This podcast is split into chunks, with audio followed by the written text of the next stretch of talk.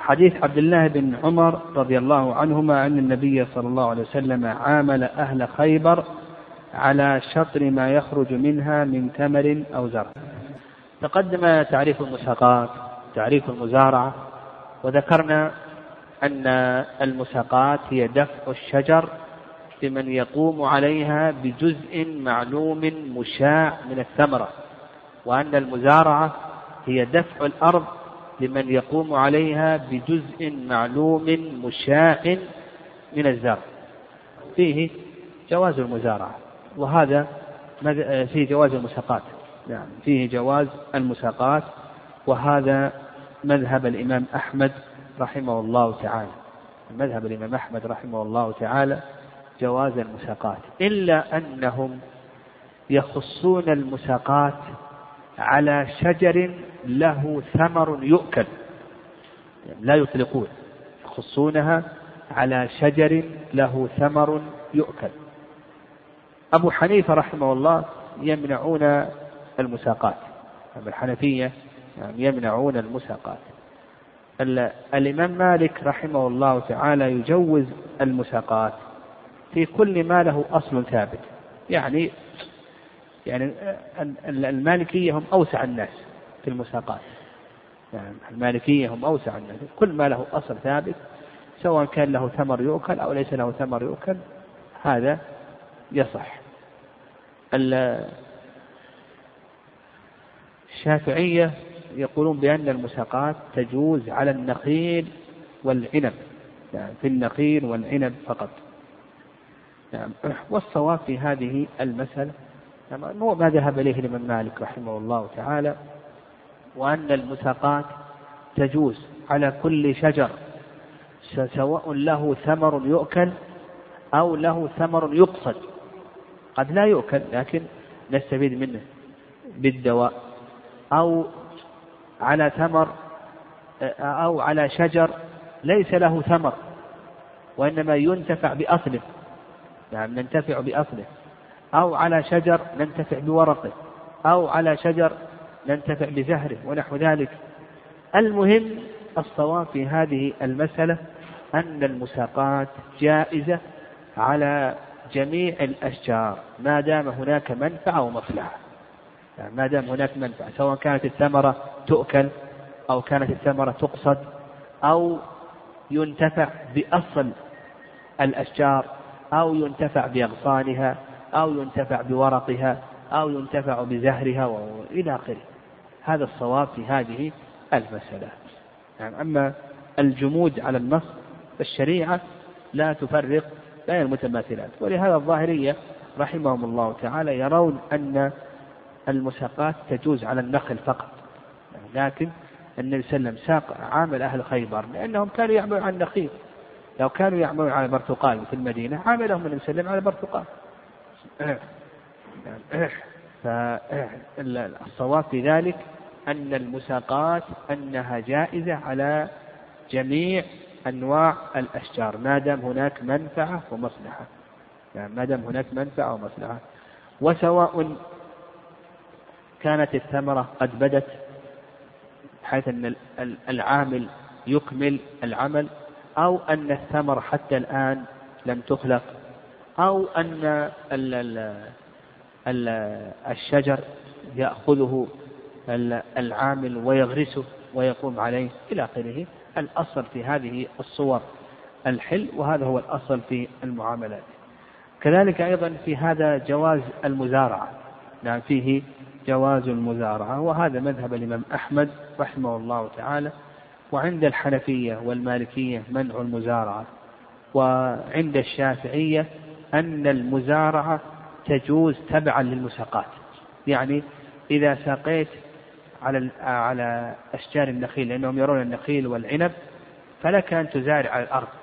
يعني الأرض البياض التي تحت النخيل لك أن تزارع عليها. فيقولون المزارعة تجوز تبعا للمساقات. والصواب في ذلك ما ذهب إليه الإمام أحمد رحمه الله وأن المزارعة جائزة. نعم المزارعة جائزة. طيب الذين منعوا المزارعة استدلوا بحديث رافع ابن خديج رضي الله تعالى عنه. قال كنا نخابر. يعني المخابرة هي المزارعة كنا نخابر على عهد رسول الله صلى الله عليه وسلم فذكر أن بعض عمومته. نعم أن بعض عمومته قال نهى رسول الله صلى الله عليه وسلم نهى رسول الله صلى الله عليه وسلم عن أمر كان لنا نافعا. نعم عن أمر كان نافعا وقال من كانت له أرض فليزرعها. نعم من كانت له أرض فليزرعها ولا يكرها بثلث. من كانت له أرض فليزرعها ولا يكره بثلث ولا ربع ولا ربع ولا بطعام مسمى. من كانت له أرض فليزرعها ولا يكره بثلث ولا ربع ولا بطعام مسمى. هنا فيه النهي عن المزارعة. يعني قال كنا نخابر نزارع ثم بعد ذلك بعض عموماته قال النبي صلى الله عليه وسلم نهى عن ذلك. أجاب العلماء رحمهم الله عن هذا النهي بجوابين. الجواب الأول أن هذا كان في أول الإسلام لما كان الناس عندهم حاجة. الناس عندهم حاجة. كان ال ال ال الإنسان منهيا أن يزارع الأرض أو يكره إلى آخره. إما أنه يقوم بزراعتها أو يهبها يمنحها لأخيه يقوم بزراعتها. لما كان الناس عندهم حاجة في أول الأمر. الثاني أن هذا محمول على ما لو زارعه على أشياء من الزرع كما في حديث رافع بن خديج. نعم كما في حديث رافع بن خديج. قال كنا نعم. قال كنا نؤاجر على المديانات وأقبال الجداول وأشياء من الزرع فيسلم هذا ويهلك هذا. فنهى النبي صلى الله عليه وسلم عن ذلك. المديانات الأنهار الكبيرة والجداول الأنهار الصغيرة. يقول أنا لي هذا الزرع وأدرك الباقي. لا شك أن الذي يكون قريب من الماء يكون أحسن نموا أو أشياء من الزرع. أو مثلا يقول لي زرع البر ولا زرع الشعير أو لي الجانب الشرقي ولا الجانب الغربي إلى آخره. هذا يتضمن غررا. لأنه قد ينتج البر ولا ينتج الشعير. قد ينتج قد يهلك هذا ويسلم هذا. قد يهلك الجانب الشرقي. ويسلم الغربي إلى آخره فيقع في الغرر فنقول النهي هذا محمول على أمرين يعني محمول على أمرين. فالصواب في ذلك ما دله حديث ابن عمر وذهب إليه الإمام أحمد رحمه الله أن المزارعة نعم أن المزارعة جائزة.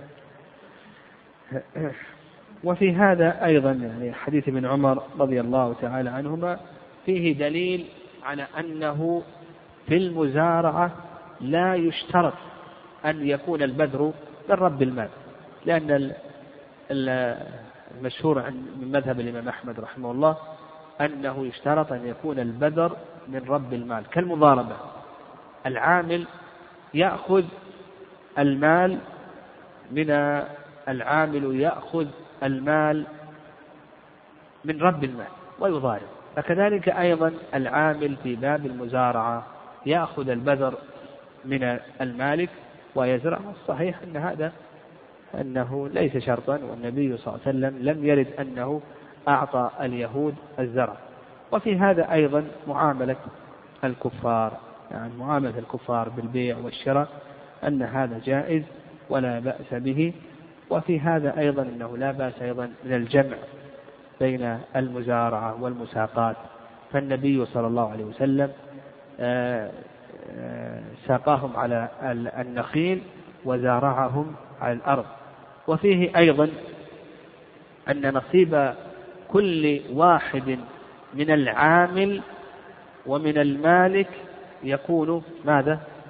جزءا مشاعا معلوما من الزرع في المزارعة أو جزءا مشاعا معلوما من الثمر في الأشجار في المساقات. يعني لك النصف ولي النصف لك الربع لك أرباع الثلث الثلثات أما أن يقول لي كذا وكذا لي خمسة أطنان لك الباقي من الزرع يقول هذا لا يجوز. لأنه قد ما تنتج إلا هذه الخمسة فقط. فيدخل في ذلك الغرض. عن النبي صلى الله عليه وسلم عاملهم على شطر ما يخرج منها من زرع أو ثمر. قال عن رافع بن خديج قال كنا أكثر الأنصار حقنا وكنا نكري الأرض على أن لنا هذه ولهم هذه وربما أخرجت هذه ولم تخرج هذه فنهانا عن ذلك فأما الورق فلم ينهنا. الورق الفضة. يعني هذا كما تقدم أن النهي الذي ورد في المزارعة أنه يحمل على أحد المحملين هذا أحد المحملين. يعني يقول لي هذا النصيب ولك هذا النصيب. أو لكذا وكذا ولك الباقي. أو لهذا النوع ولك هذا النوع إلى آخره. فهذا منهي عنه لأنه يوقع في الغرر فيه نوع من الجهالة ونحو ذلك.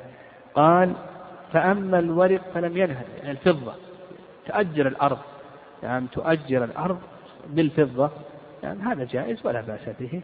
يعني مثلا أجرته الأرض بعشرة آلاف ويقوم بزراعتها فإن هذا جائز ولا بأس به. قال فأما الورق فلم ينهنا إنما نهاهم النبي صلى الله عليه وسلم عن الشيء الذي يوقع في الغرر والجهالة كما لو قال لي هذا النصيب ولك هذا النصيب. والله أعلم.